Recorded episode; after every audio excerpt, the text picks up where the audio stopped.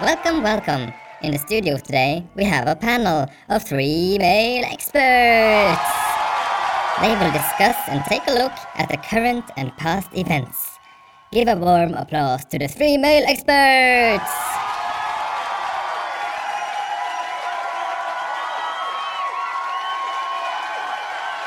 So, this exhibition opening on the 13th of December, what the heck happened? It was delightful. It was very much a highly successful exhibition and performance by the up and coming Lucy Lucia. She has marked herself in the field as a protege of light and critical truth. I really enjoyed myself. But, myself. but, but, but, the show was brutally shut down. Why did that happen? She went too far this time. She exercised critique against consumerism and our global culture. She was moving into dangerous terrain. Some things needs to stay hidden. You should not check if there's dust under your carpet. There is a time for everything. That is why she was stopped and assassinated. Well, at this point in time, it is too early to say for certain that she was murdered. I would rather suggest to say she was removed out of sight, one might say. But, but, but, but who did such a thing? Art should not be about stuff. Art should be stuff. I have reliable sources. It was the Nikolaus Corporation that had the main role in the coup, together with the local merchants and the Tri District Trade Union. They have been working so hard to make ends meet of late. God bless their souls. They were probably threatened by her uncompromising attitude. She was impossible to handle. But, but, but, but, but we will remember her legacy. Don't you think she will be more like a martyr after this, spreading her thoughts to an even bigger audience? It already got a lot of attention. Certainly, and that is great, but we will need someone new, someone in the future to show us the truth. She is one of many. When you chop one head off, two will spring out from the carcass. Political art has been a troublesome movement since the 20s. One can only hope times will change.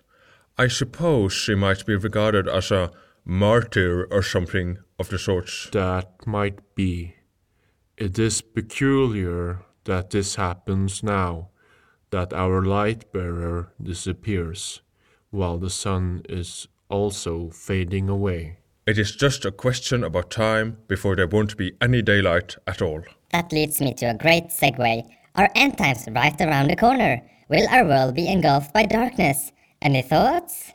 The natural world has a great history of going in cycles, from beautiful starts to devastating ends.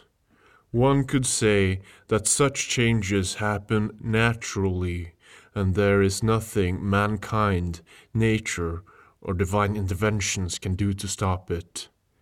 There is a slight chance of a new ice age, but I wouldn't worry too much about it.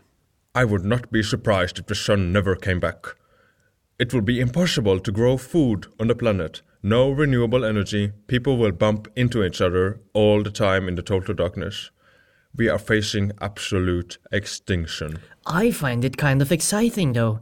Maybe something completely new will happen, like a giant star or northern lights covering the whole globe. But how, how, how, how can we see without light? That will be very difficult, and someone might use that for their own personal gain.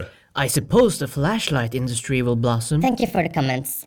So, this new girl Maria, what's the deal with her? I heard something about there being a seed of hope associated with her. One could say she was a small town girl in a small town world, living in a lonely world.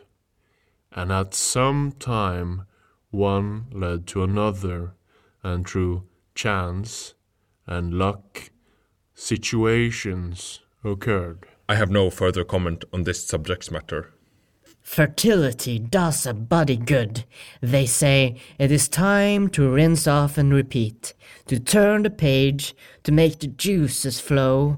The seed is in the basket. We have the tool in the shed. And we all did the Mambo Italiano. Oh, So she is pregnant. I heard she was a virgin. Nobody is these days. She is so alone, though. I feel like supporting her in some way. Maybe some kind of birth gift, you know, some lavender oil or something. Nobody needs that. I got myrrh. She needs hard cash. The economy is in the toilet right now, especially difficult for single moms. What about scented candles? Everybody loves scented candles. So, so, so, do you think it's gonna be a baby girl or a baby boy? Oh boy. I have no doubts. It will certainly be a boy. His sex will be male. As for the rest, time will tell. Our time is up. I would like to thank our three wise male experts for their thoughts. It is probably going to be a little boy.